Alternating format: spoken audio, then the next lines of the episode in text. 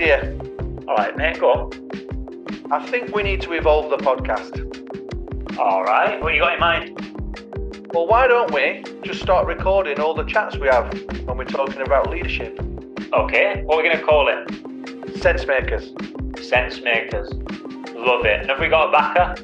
Of course, we have Tsunami Sport. Quality. When we starting? Now, get this in round, I'll put kettle on. Top man, I'll be round in five.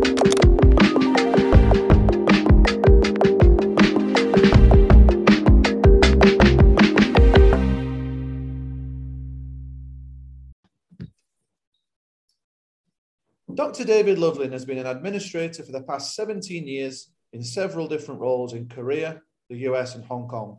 He is currently the high school principal for Hong Kong International School.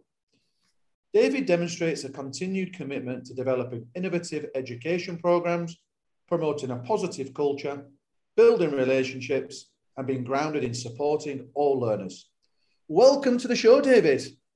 Yeah, thank you. Thanks for having me. And David, you're here to talk to us today about leading from the side, and you describe that as empowering a community to move forwards together, building trust, and creating a culture of care. Quite a mouthful. Tell us a little bit about your journey and how you've arrived at this um, this idea of leading from the side. Sure. You know, I, I, think that with my journey, I've been really fortunate to have amazing mentors um, all the way through my educational career, and so they've uh, they've really shaped who I am. I've learned a lot, and you know, I, when I think back of you know, I've been an administrator for 17 years, and what I was as an administrator then compared to now, how I how I worked through um, difficult situations, easy situations have all changed a lot. And and I think that when I really reflect on it, it's that people took the time to to work with me and to be really interactive and make sure that that um, that I would grow along the way. And uh, and there's a lot of things that go into that. And so you know, for me, leading leading from the side is about um, looking for opportunities to grow people that are in your organization and doing it in a way that is safe and but also you know pushes them out there a little bit. I was just going to say is that the starting point really of caring having somebody who mentors you and starts to actually take some interest in your development as a person as a leader?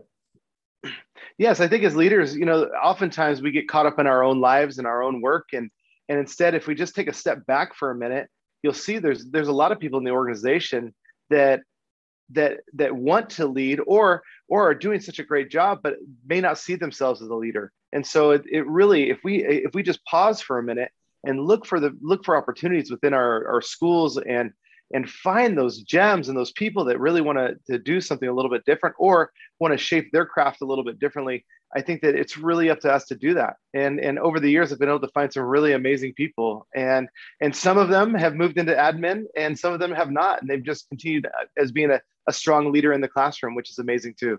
So take us back a little bit then, David. You've had 17 sure. years, years as, a, as an administrator.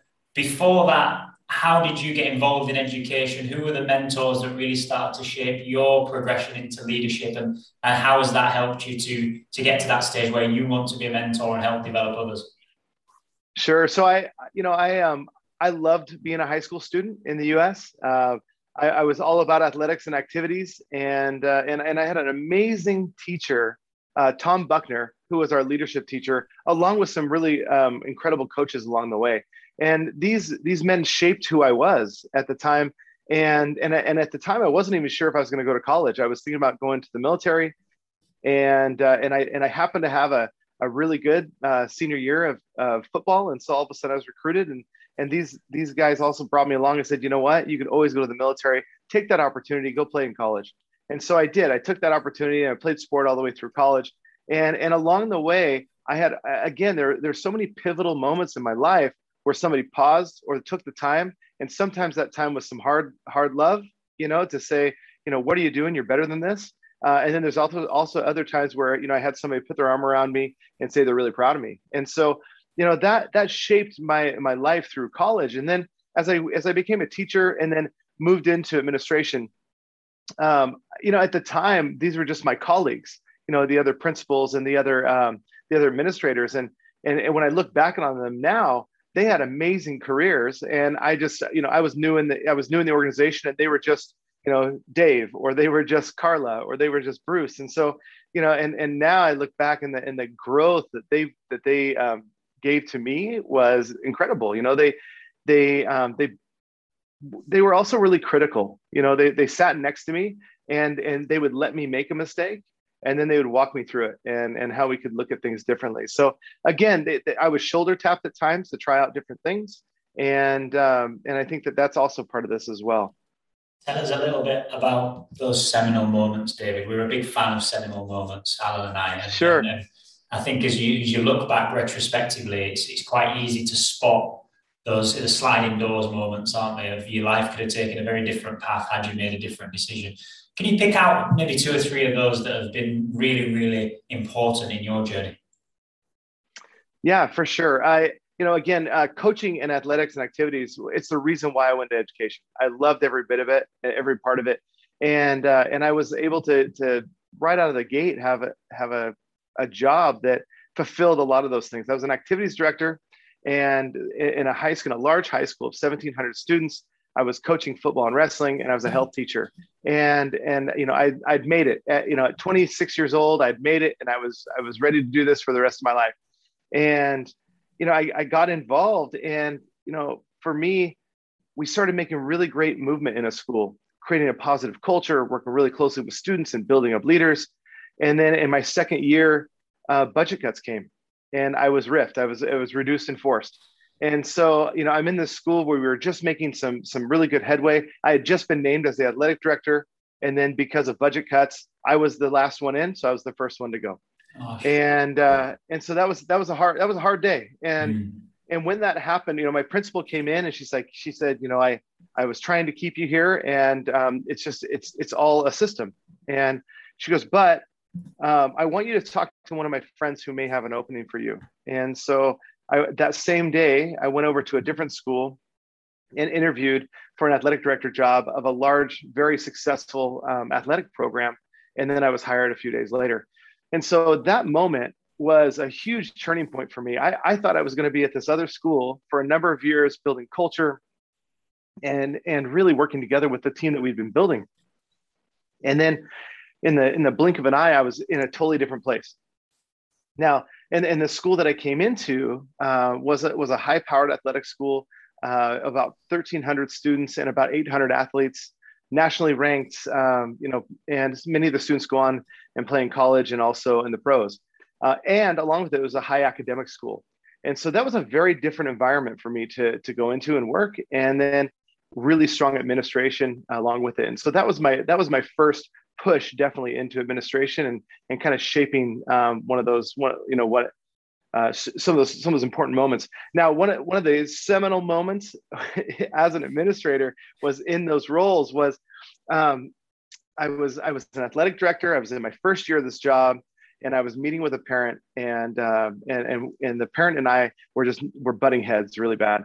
And and so the parent had asked for the principal to be in the meeting, and I you know of course I I didn't care about that, and so I said no problem. And, and the, the principal came in and we had this meeting and I presented my case, and the parent was angry, and they and they left. And and after that, my principal looked at me and he said, um, "So you did a really good job of presenting your case. Was it worth it? Was it worth it? Because you've you've burned that relationship. So you were right. And how important was it for you to be right today? Uh, did you have to be that right? You know and um, and it was a really big moment for me. And i think about that conversation all the time you know, when we have conflicts um, with colleagues and parents, and I say, how important is it for me to be right in this moment?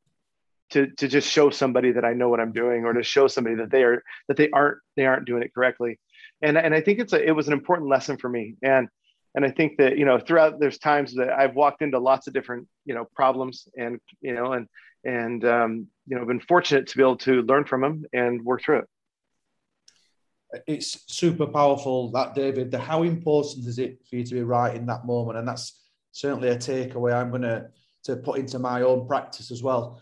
I, I just want to play with a few semantics here because I'm, I'm, I'm a big fan of this book, The, the Tyranny of Words, mm-hmm. Stuart Chase. And you've used the word administration a number of times. You're yeah. a leader and you yep. probably use the term manager as well. Now, yep. to those guys out there particularly in British systems, American systems, and, and international networks. Mm-hmm. What do you think the difference is between administration, management, and leadership, or are they all the same? What does it mean? What's the semantics? Yeah, I actually think it's you know, especially as I moved into the international world, the the words, uh, the, the the positions are all the same, and they all have different titles. And so it, it really, it really, truly depends on where you are. You know, I think back that I was a I was a dean of students uh, in my first role that is not seen as being administrative. Um, I had the roles of it, but it wouldn't have been classified as administrative. And then overseas, as a dean of as a dean of students, you definitely are administrative. You know, and so, but but I think with with all of these, um, every school and every organization you go into, there's a different flavor of what that role is, of of what the expectations are, and what those teams look like. So it's about context. Yeah. Everything's yeah. about context. We have a lovely phrase on this podcast how context shapes the narrative. Yes. And, and I would tell you that moving moving from the US uh, to Korea and then to Hong Kong, I've worked with so many international teachers and international families. And and the nice thing is is that if I if I'm saying a term that they aren't sure about, they they put me in check and that's good, you know. And so we try to work through that together. Or, you know, I think that definitely when I my first year overseas, I made a lot of assumptions. Uh, I made a lot of assumptions that uh, that the systems that I that I knew really well, everyone else had the same system or something similar, and uh, you know, I, I, a mentor of mine said, "Don't commit, don't commit assumicide." You know, and and uh, and so and that's true, right? It's really true that I so so I'm very cautious now about what I assume um, to be true and what I assume that everybody knows. Yeah, you, are totally right. I mean, we're all been guilty of committing assumicide, haven't we, in, in the past with that? um, you talk, David, um, leading from the side, and a lot of that is about building social equity from all yep. stakeholders and, and, and, developing an environment of respect and care. Uh, tell our listeners a little bit how you can build social equity within their organization. Well, I think that first of all, you have to you have to be willing to let your email pile up. Um, I don't think that you can do both. I think that if you're trying to keep it a clean inbox at all times, uh, something gives. You know, I, I receive anywhere from 80 to 120 emails a day. Some of that's junk, some of it's real, you know, but um, but what I, you know, I, I, put a really strict system in place so that I, I clean out my e- email at different times, allowing for an open door policy, like a true open door policy, that my door is open during the day. I do encourage people to that instead of sending an email to come to my office and for us to meet, or that I can meet them in their space because I'm not sitting at my computer the whole day. Um, and, and part of that is just really outlining what the expectations are. I share with our families and our and our teachers and faculty and staff here that you know, I, I clean out my inbox every Sunday and Wednesday, and anytime it hits over 200. If it hits over two, 200 emails in my inbox, I stop what I'm doing. I, I set I set aside at least an hour, and I go somewhere, and I just bring it back down so I can get back to people. Um, but again, this is all information that I share with everyone. And when I first came here, I was told, you know, that this is it's a too high pace of a school. You won't be able to do that. And I said, but if but if I if I don't create a system for this, we won't have time to meet and we won't have time to connect with each other. I need to know who, um, you know, who my my faculty members' spouses are and who their kids are and what's happening in their lives, so that so that we can all lead together and and lead from a um, lead from a place where we have a lot of knowledge. Yeah, I, our our old mentor Simon Mann from British School Manila would would talk about education as being a people business. Yes. It's all about relationships and connections so that system you've put in place, does it really work, David? I mean, do, do you yeah. get the chance to go around? I mean, how many how many staff have you got in your huge school? Do you get to know absolutely everybody? Yeah, so we have we have 80 faculty members and we have 30 staff, so 110 faculty and staff in our school. Um, and we've but we've put we've put in a few things that help out with this. Is that every Monday morning we have a 15 to 20 minute stand up meeting and and it's and we start off the day with appreciations. So it's a chance for our, for our faculty and staff to celebrate the great things that are happening in our school or appreciating a colleague of what they've been doing. Uh, another thing that i ask about are what are what are some of the things you're trying out? Successes and fails. And let's let's share out you know different things and and, and maybe there's different ideas in the room that we can be uh, working on. And then also you know if there's anybody wants to appreciate it somebody they're collaborating with. And then and then the rest of that meeting is is some nuts and bolts for the week. It's quick, um, but then we also finish that meeting with an opportunity for um, a daily devotion if people want to stay afterwards and, and, we run that. And so i think that you know it's a 15 minute 15 20 minute meeting always and uh, we don't it's not longer than that and we're really we're really tight with it. But but that means that i get 100 people in the room in the same room every week. And and that's and that's been really important. Um, during the day i also allow my secretary to own my calendar. And you know i don't i don't spend the time going back and forth with people trying to get appointments. Uh, and i share with people that if you you know if you need to sit and schedule a time with me then please just schedule the time so that we can sit and and close the door and, and really have a conversation. If you just want to pop in then just pop in. But you know when somebody walks in my door i close my computer i put it off to the side i grab a notebook and we sit down and we talk and um, you know one, one of my colleagues a good friend of mine patrick rich who um, who works at, um, at an international school in Abu Dhabi, is he used to say people before paper, and and I and I 100% believe in it. And and does it does it stress me out? And does it does it mean that at times my email gets a little out of control and that you know we have to deal I have to apologize for that? Yes, it does mean that. But but I think that what on the other side of that, our parents can access access me anytime, and so can our faculty and staff. I wanted to explore that a little bit, David, because you know that, that people before paper is a is a wonderful phrase. Um, I really like that one. To, when, when, it doesn't work, David, when you don't get that balance right, what is it that's yep. the major player in it? What is it that, that's the driver yep. that really knocks that out of sync? Because I imagine it, it can't work how you want it to every time, right? For sure. You know, I mean, I would say that the, the other piece that I do is that when I go home at night, um, I don't work at night unless I absolutely have to. And actually, I, I, I stay in my office. Um, when I go home, I want to be home. I want to be present with my family. Um, and, and what I try to do is I try to leave my office by five o'clock each day and so that I can be home with my family. But every Sunday night, I work. So I work from six to nine, six to 10 every Sunday night to get ready for the week. I look at my calendar about what's coming up. I send emails that are all time delayed for Monday um, you know, our, our my administrative team and I, we've put in place uh, an agreement that we don't send emails from 6 p.m. to 6 a.m. Uh, to anyone in our faculty. And so, you know, we I, again, I think part of it is just being really intentional about what we're doing, and then also telling people you're doing it, right? So that so they understand if they don't get an immediate email back of what's going on.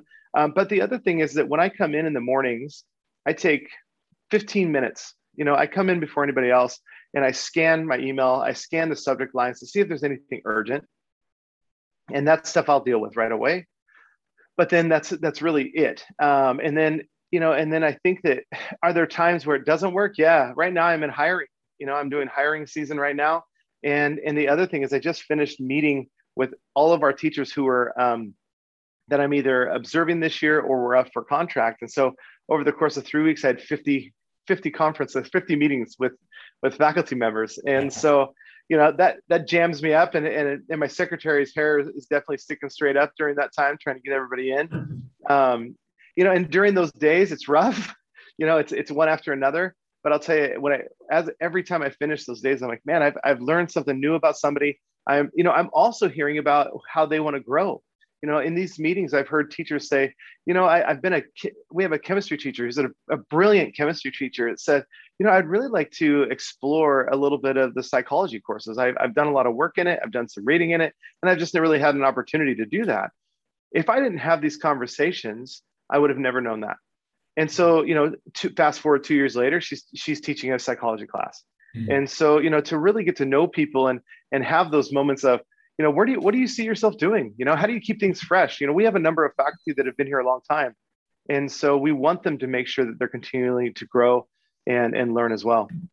And you know what, David? There'll be there'll be people listening to this who that's music to their ears. What you've just said, the fact that it is possible to be in a leadership position, to be a principal of a school, and not be tied to a desk. We all know that there are um, there are people working in schools that feel that, that that's how they, they have to manage to stay on top of emails. And that's not just leaders, you know, but that that's schools in general, isn't it? There's that emphasis yeah. and that pressure on keeping up to date and almost living in your inbox and trying to create those sort of routines that allow you just that breathing space to get to know people are sometimes the hardest thing to do and you make it sound ever so simple Um, I know, I know. Well, well, even I'll tell you, for when I think back of of my early years as a leader, the minute an email came in or the minute a text message came in, I got back to people right away. It was on my phone. I did it all the time, and uh, and I've changed that practice. You know, is that because part of it is, is that if you if you it's you know what if you do that, great that you're staying on top of it, but you're also training people to have that expectation you know that that if i message dave at seven o'clock at night i'm expecting a response at seven o'clock at night. And what i tell our parents and in our in our faculty and staff here is that if you need to get a hold of me at seven o'clock at night call me. Mm-hmm. my cell phone is at the bottom of my email. It's for everybody. I, I i've never i've only had one parent in my entire career misuse it.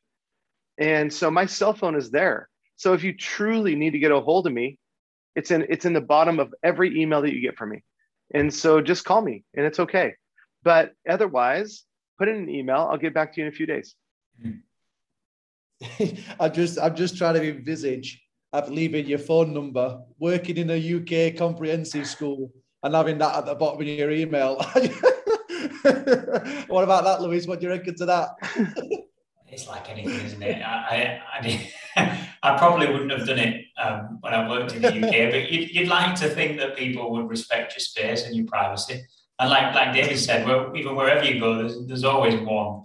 There's, there's always yeah. one, isn't it? But that, that idea, David, of social equity, you, you've just run us through some incredibly simple things. Um, and again, you made them sound really easy, but giving us that sort of context to it and the logistics behind them checking your emails Monday, Wednesday, working on a Sunday night, freeing yourself up through the day, getting your staff together on a Monday morning for 15, 20 minutes of, of real time together to, to connect. Where do you fit in all the, the sort of more mundane tasks or the bureaucracy and the paperwork that we know comes with education and certainly with leadership? When, when does that happen? Yeah, I think that that's the challenging thing is that definitely as a principal, you know, I have weekly principal meetings, um, you know, that are just on my schedule you know and, mm-hmm. and i think that part of it is you have to be really good with your calendar. Uh, i live by my calendar. I have a secretary who's amazing with my calendar and we work really closely together. And you know if she puts something it, the funny thing is that when she puts something on my calendar i'm much more likely to honor that than if i put it on myself. Uh, you know if i put it if i put it on there myself it's a little easier for me to go oh i'll just do that a little bit later. Um, but you know when when there's also time when when i need to um, all right definitely during covid with uh, the having to read government documents. Mm. You know, I scheduled an hour in my day to read those documents, and and so that I could sit and I could be present and I could make sure that I do it correctly.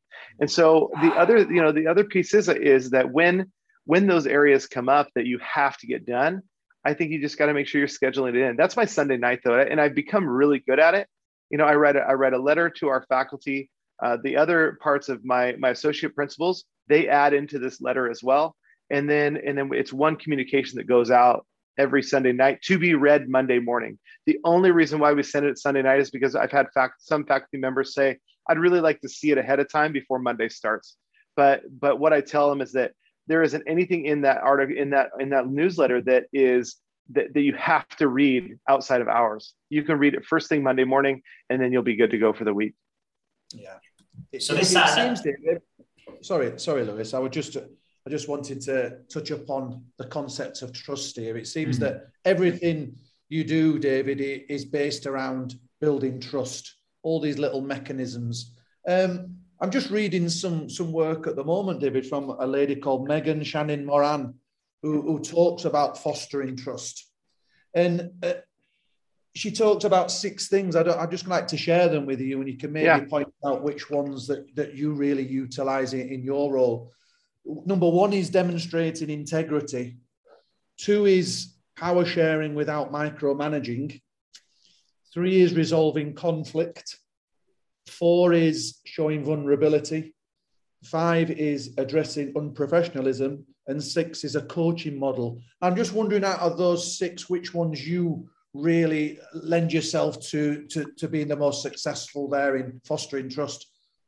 Yeah, you know, all of those areas are actually really important. And as you were talking about them, I, I could, I could, you know, think about specific scenarios in the last few years where where those areas were very important.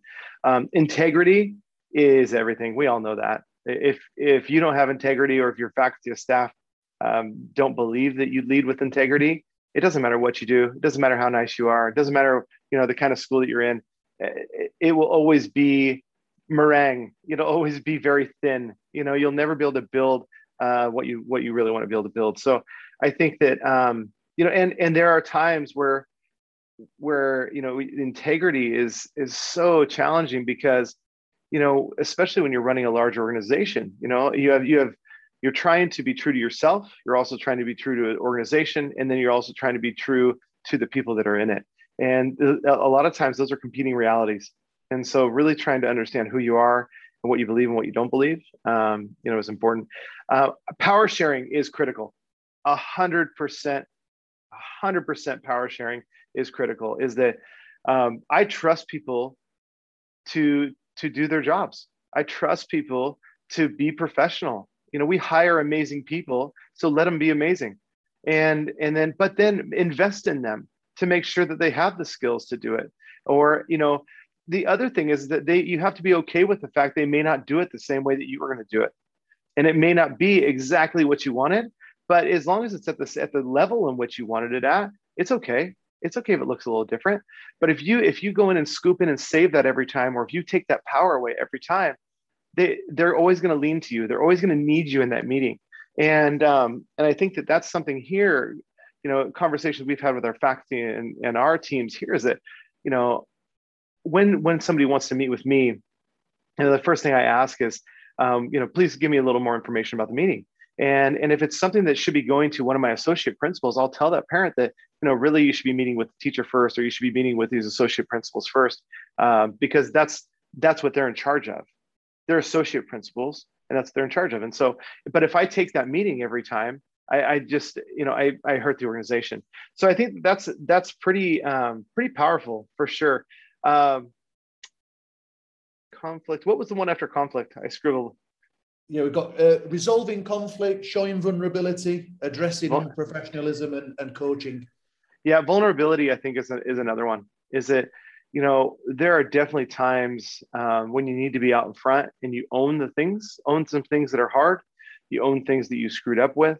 Um, and and and when they, when you have a great success, look for someone else that you can push in front and give them that win. You know, there's definitely times when when we're going to make a decision and and i'll look to one of my associate principals and say i want you to message that out because that's a good win so you take that win you know and make sure that people around your team are getting those wins you know? And so trying to i think that's that's another thing that when i think about my growth as a leader over time is is that being comfortable with taking a step back and and and then pushing someone forward to take that you know the the applause. And i think early on um, I was I was always trying to show that I knew what I was doing, and so I would I would I would take that. And now I really work hard to try to get other people to to take that applause because I'm good. I've been doing it a while. I'm okay. how, how does that? That's the sign of um, experience, isn't it? It's a sign of experience and age. So I was just going to ask about that. But where's that? Where's that point, David, where you yep. felt to yourself, well, actually, I have enough credit. I have enough kudos. This this isn't necessarily about me. We know in leadership, it, it's never a me business, is it? It's, it's a we business, and it, it, can't be done without the people around you. But what, can you can you identify a specific time or a or a phase in your career yeah. where you started to really recognize that, that that's exactly what you were about, and it wasn't about pushing yourself forward; it was more about others. Yeah, and it, and it actually kind of depends. Is that when you move into a new role or a new a new place, oftentimes you do need to take a little bit of that in the beginning uh, just because then they then the people that are around you they feel good about that they brought in the right person so understanding that that once everybody's feeling pretty good about things you know then you can start looking around and going okay how do i how do i bring other people into the fold? How do i get other people on the microphone? How do i grow other people? So part of it is definitely as you're moving i think i believe that as you're moving positions it's making sure that people feel really comfortable with you as a leader.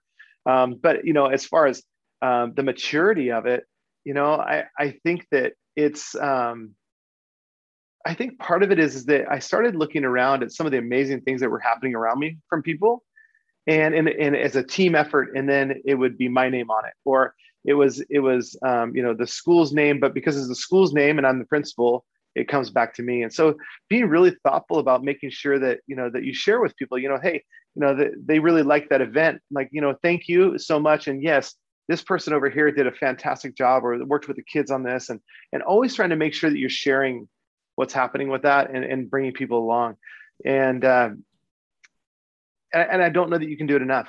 Yeah. i think that i think that especially like in my role i'm in my fifth year here.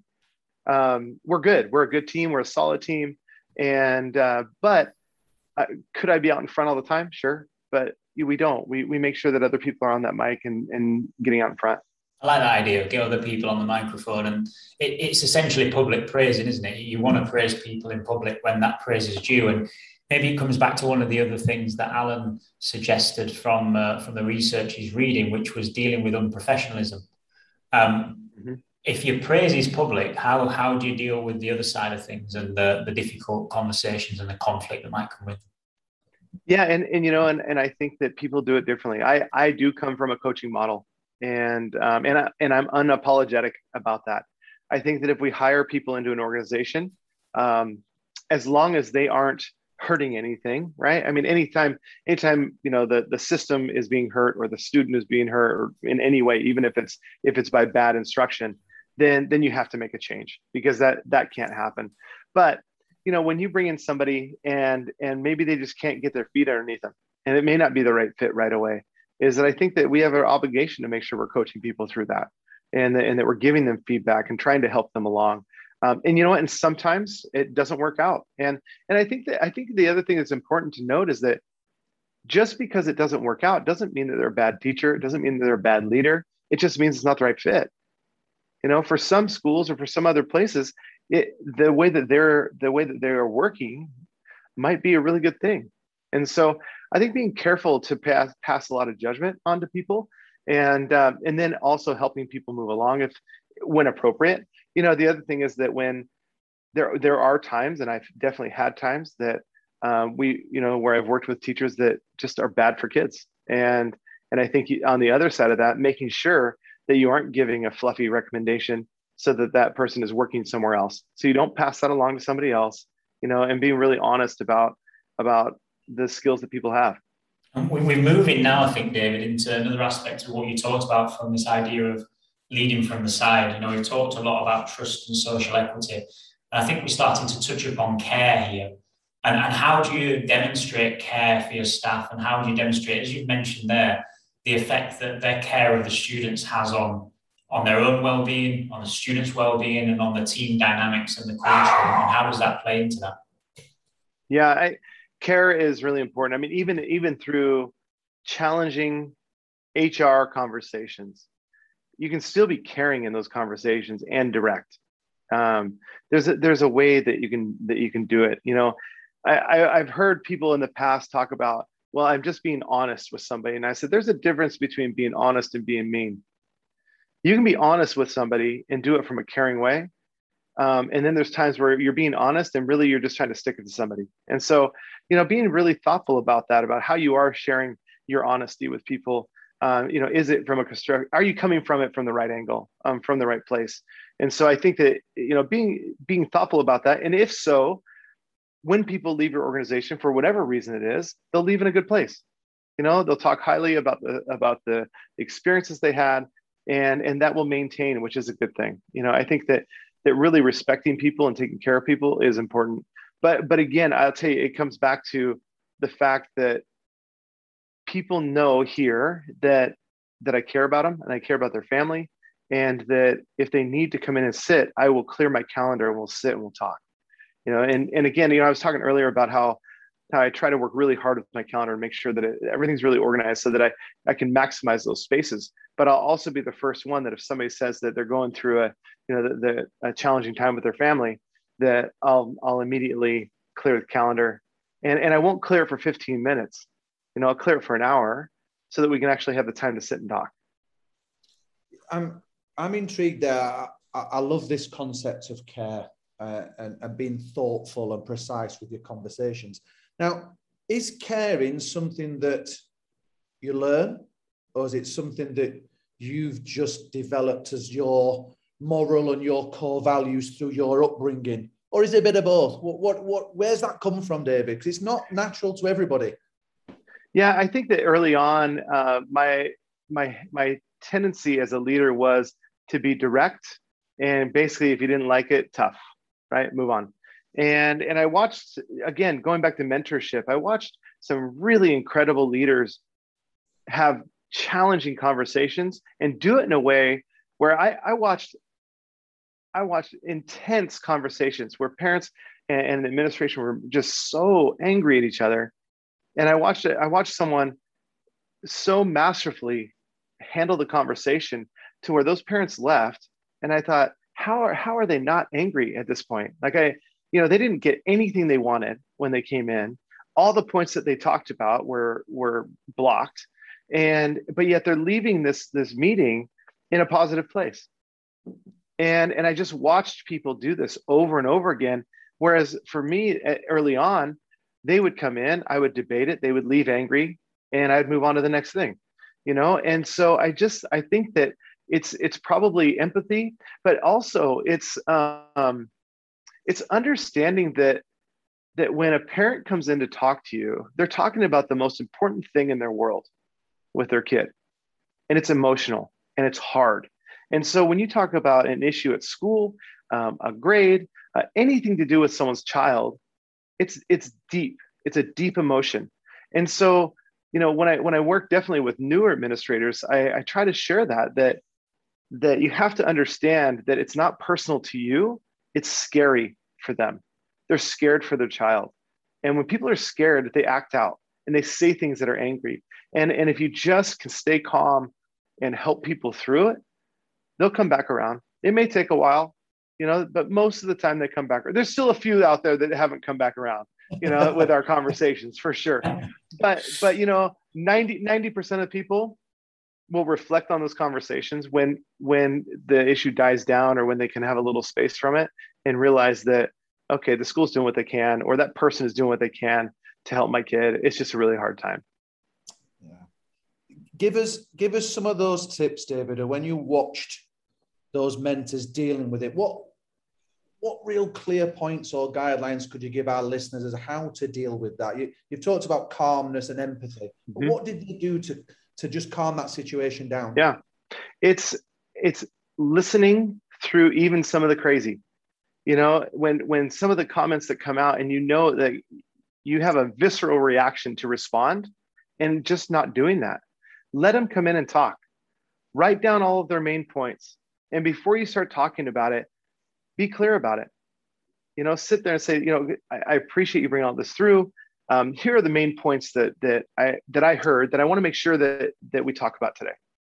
And just that, just taking that time to let them vent without you trying to to justify or to react instantly calms it down and then and then you can say okay let's now now that we know what this meeting's about let's talk about this and then, and then come from that come from that angle. So, so, so, just to paraphrase, David. yeah. yeah, right. We, we, listen through the crazy. That's right. We let them vent. We, we don't respond. Uh, we write it down, and then we and then we paraphrase it back to them. Is that right? yep, that's right. That's right. essentially applying the sort of coaching model, like you've said earlier. you'd be presuming yep. that the person in front of you is a great person and, your role there is to facilitate and help them to solve the problem, maybe not necessarily solve it for them, but just to allow them to talk. And like you say, allow them to then, it is phenomenal how quickly people can calm themselves down if you just let them have that time to be able to verbalize what it is that their mm-hmm. frustrations are.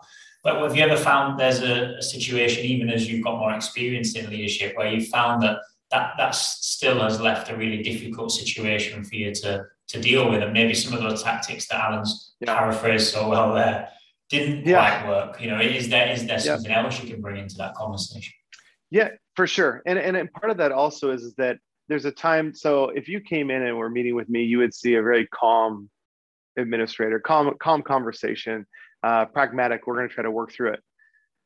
But there's also times I've had when you know a parent has stood up and is swearing in the, in my office and screaming and and it's it's me taking that moment of just saying you know we want to work together and and if you're not ready to do that right now or today then let's let's pause this meeting and we'll come back Um, and if it happens again, typically I would just let them know that the meeting's over and let's let's let's come back another day.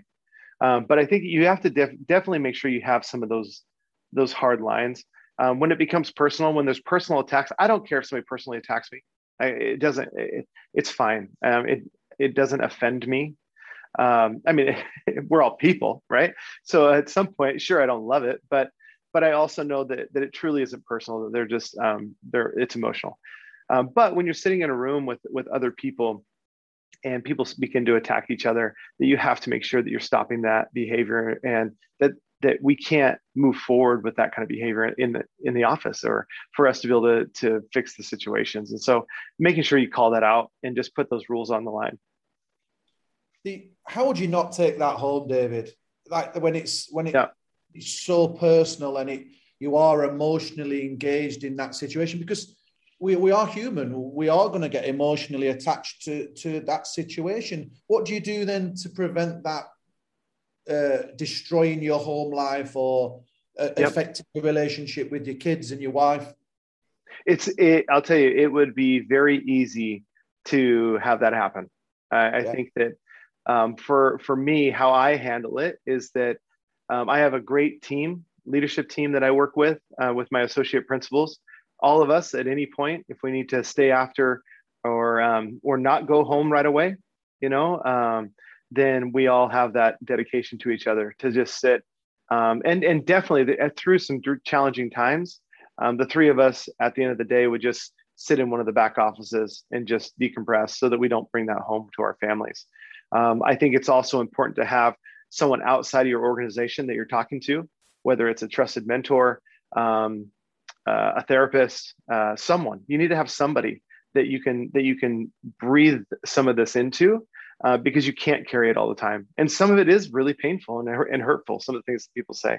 And and so making sure that that you do have outlets for it, because I'm telling you, if if if you go from that meeting and then you hop on the car and go home, um, it it, it really has an impact of what's happening at home. I and I would say that for years I um, I was I would have those meetings. I'd hop in the car and I'd go home, and there were times where I'm, and then my wife and I'd be talking about it at home, we don't do that anymore. We don't talk about that anymore. I, I leave work at work. Um, and, and when I get home, let's, and this is what I share with our faculty also is that when I go, when you go home, I want you to be home with your family. I want you to be a friend with somebody. I want you to be there for your spouse because if, if you're good at home, then you're going to be good here.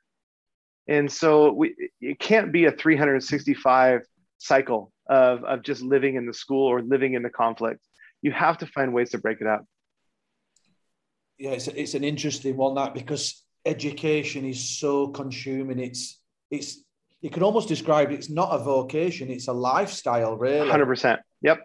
Yep. I, I, I was I, I sure I shared with a, a faculty member the other day. I said, we we live, we give everything to our to our uh, to our jobs and to our kids at the school, and and it's so hard not to bring that bring that with us out of here, but we have to at times you know? Mm-hmm. it, it we are we we are in the business of people and and relationships. And so and with that comes emotion.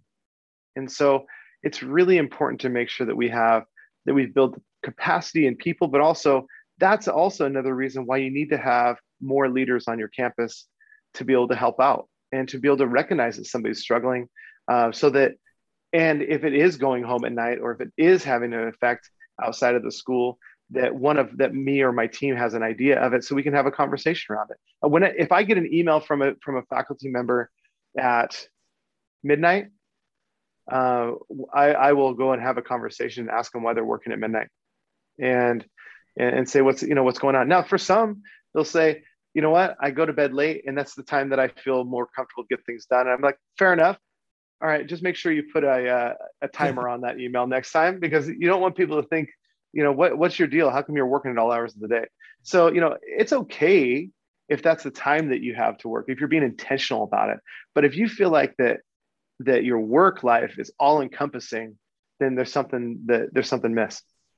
Yeah and i think that brings us really nicely to the whole idea of a of a culture you've talked about social equity you've talked about trust and care and given some amazing takeaways david so thank you and, and i just wonder if you could start to bring that together now of, of how what's the interplay between those three things in creating that culture of support, of care, of leadership within your school?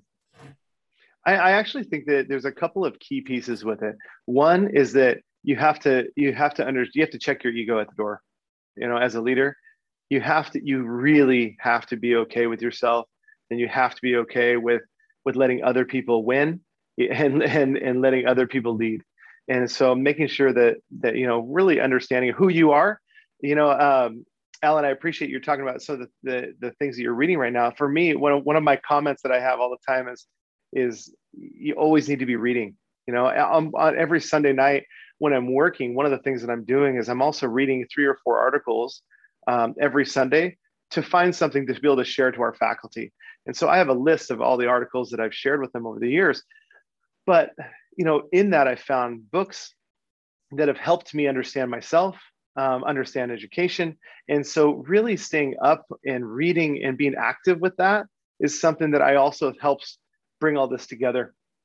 You know, um, I think you know when I think about what I've how I've grown over the years, definitely some of the the readings that I've done have have shaped that. And there's times where you know I'm I'm trying to figure out why why is it that this relationship I have with someone is always tense. What is it? What is it about that relationship? And and to be able to to have some different tools to go to and say, you know, to to read and reflect on it and see what you're doing, you know, um, compared to always thinking about what that other person is doing, I think is is also another piece that you have to just keep keep working on all the time. You know and and at the end of the day it's making sure that you're available for people and uh, you know really truly listening and and actually caring. Like you can't just pretend to care. You know you actually need to ask some questions about their life and and to know something about them. And, and if you do I, and i would tell you that the the social capital that we had to cash in over the past couple years um, was hard. We had to make some really hard decisions. And and i think that we are we are in this place today in a, in a really good place today because we had a lot of capital in the bank. We did use a lot of it but it didn't go empty. And so that trust was still there when we were coming back out of it. They knew that we were although that they may not agree with some of the decisions we're making they know that we're coming from an angle that is good for the organization or, or good for our students and so i think that again you know um, just and, and being consistent. You know, if you're a consistent leader, you make consistent decisions. Uh, it's easy for people to follow. Just, just, just coming back to culture there, though, David. I, am interested here. Uh, not every school's got this wonderful culture. There's a lot of toxic cultures out there, mm-hmm. Yeah. and I'm wondering what would be the first things you would address as you went into a new school and you felt that it wasn't quite the culture that you want to promote. What would you do? Well, I've I've I've been there and I've done that. I, have walked into cultures that are really hard, and you know, I, I think that starting with your leadership um, group, you know, so for us, it's teacher leaders or heads of department along with your administrative team, and building some trust there because it'll filter through and getting to a point when when you when you're saying something or you're, or you're presenting something and someone in the room tilts their head a, uh, you know one way or does a long blink or takes a deep breath and pausing and saying you know what let's not leave for that. Let's not leave that. So, so Alan, what, tell me what that was. Tell me, tell me what you're having a problem with. And then, and then what the thing is, is that to be able to, to directly talk through that, and then for that person to know they can walk away without feeling like I'm going to come back at them for any reason. It's a safe place, and that's that is really critical. But you also have to call people on that behavior, and sometimes it's individually, and and and again, coming from a place, you know, I've I've definitely had faculty members over the years that have you know, had some hard days. And and for me to come in and say, hey, you know, that's not like you. Can, you, can we talk a little bit about what was going on today? You know, and, and we got to be able to have a collaborative environment. So was it was it a hard day? Was it something? Was it topic? Was it me? You know what what what do we got going on? And so again, having that open open conversation with it. But if you don't address it, it will just continue. Okay. So it's calling the behaviors and not yep the person. That that that's crucial here. Yeah, yeah, and, and I think also it's that coming from a place of positivity, right? I mean, I could easily go to some people and say, What's your deal today? You know, but instead to be able to come from it as, you know, I, I noticed that today was a challenging day, you know, or or you made some comments today that I was a little concerned about. Right, everything going okay? You know, and so coming from a place of of that's not like you, because if it is like you all the time, probably not the good place. You know, it's probably not the right place for you. You know, so um, because we all have to be able to work together, and and you don't see any, anybody else acting that way. Yeah, it's a it's a really nice finish there. We we, we, we love that building the trust. We we love on this podcast about cultures and building positive cultures. It leads in nicely to our our finishing questions, David, where we like to have a bit of fun to finish off on. Um, right. My favourite one, David, is three leaders, past or present, dead or alive, that you would like to go out for a meal with, and and why? So um, I think that this would be a, this would be an eclectic group for sure. Uh, Ruth Bader Ginsburg, Martin Luther King, and the Dalai Lama. And you think you think about the experiences of each one of those people. And and recently, I'm reading the book. Uh, it's called uh, the Book of Joy, and it's Desmond. It's a it's a um, it, it's a story about Desmond Tutu and Dalai Lama coming together over over the course of a week, and someone is just writing their experiences and what they're saying to each other, and so it's just really fascinating. You know, all of these people have had uh, such incredible experiences, but also challenges. You know, uh, real challenges, and so you know to sit around and, and to understand, um, you know, how do how do you how are you positive during a civil rights movement? You know, how how are you when you're exiled from your country? How do you become a faith leader you know and so those are some great i mean I would hope we'd be able to have more than dinner if we were if we were all sitting together. So there'd be a lot of questions for sure. It'd be a long one. It'd be a long one. that, that that book that you talk about there, the Book of Joy, is is um, a colleague, uh, a former colleague bought me that. Thanks, Jude, for, for getting me that a little while back. Um, and I, I read that almost a little bit skeptical of, of not being particularly religious person. Um, skeptical is maybe not the word, but maybe not with, with a huge enthusiasm. And, and within the first few pages, you realize that it really is something special to have two people of such rich yeah. knowledge and experiences. And, and it's very much written as a fly on the wall, the guy who, who traveled with them, isn't mm-hmm. it? Of these are just yeah. some of the things I heard and how they acted. And the, the sort of grace and the the poise and the respect that they showed each other throughout it. I, I found it one of the most phenomenal, yeah. like really surprising, but one of the most phenomenal books I think I've ever read. It, it really stayed with me. I've still got it now. I, I go back to it now and again. I think it's superb. Yeah, I, I agree. The, the the kindness between yeah. the two of them, yeah. but then the, the the friendly banter and the respect for one another is it's it's it's a really great read. And you know, it was it, actually I I um I'm always asking people, you know, what are they reading? And, and so somebody had told me about this book and I read a lot of business texts and I, and I thought, well, it's something different, you know? And so I, I read it and I, and same thing as it, it, it was, it, it was, um, I don't know, put a smile on my face as I was reading it, which was great. It's, it's, it's, essentially a book of, of how to be a good human without giving you a step by step guide, isn't it? It's That's just, right. It's just super. I've got um, yeah. I've got a good recommendation for you here, David, that I'm reading yep. at the moment. It's a guy called John McAvoy and a book uh-huh. on called Redemption. It's okay. absolutely phenomenal. He was a at 19 uh, jailed in high security uh, prisons mm. in the UK. He was a convicted bank robber and he turned his life around and he's a, a champion Ironman now.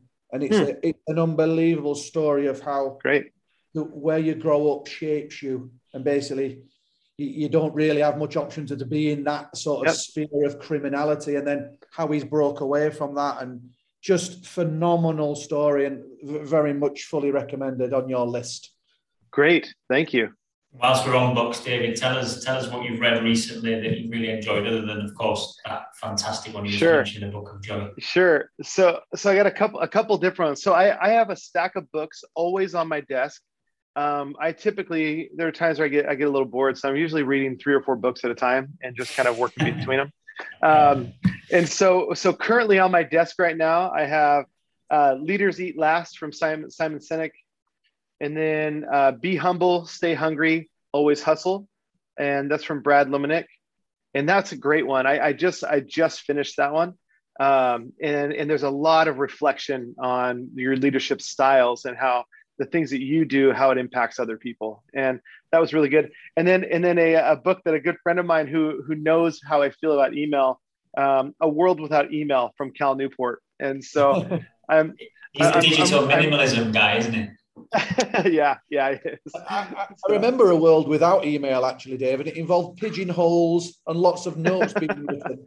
I don't know, I know what's best. I know, I know. Or, or when it when it came to all voicemail, I mean, there was a time when I was in my first leadership role, I had to listen to about two hours of phone calls each day of parents leaving messages for the school. So I don't miss those days. it was um, it's got to be a happy medium somewhere in all this, isn't yes. there, for, for communication? Yes. yes, for sure.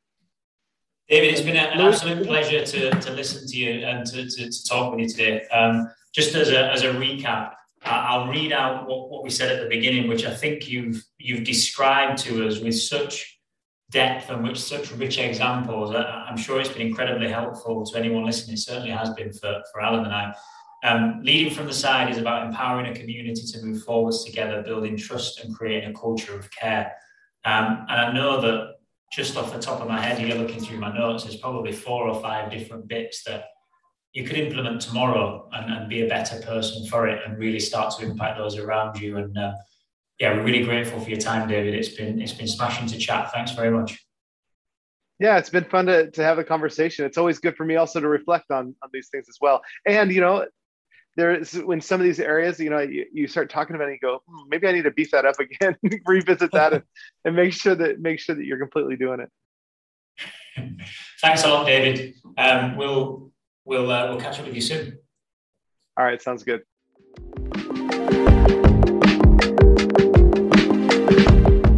You for listening to Sense Makers, brought to you by the Infinite Learners podcast and backed by Tsunami, the number one ego kit provider for schools worldwide.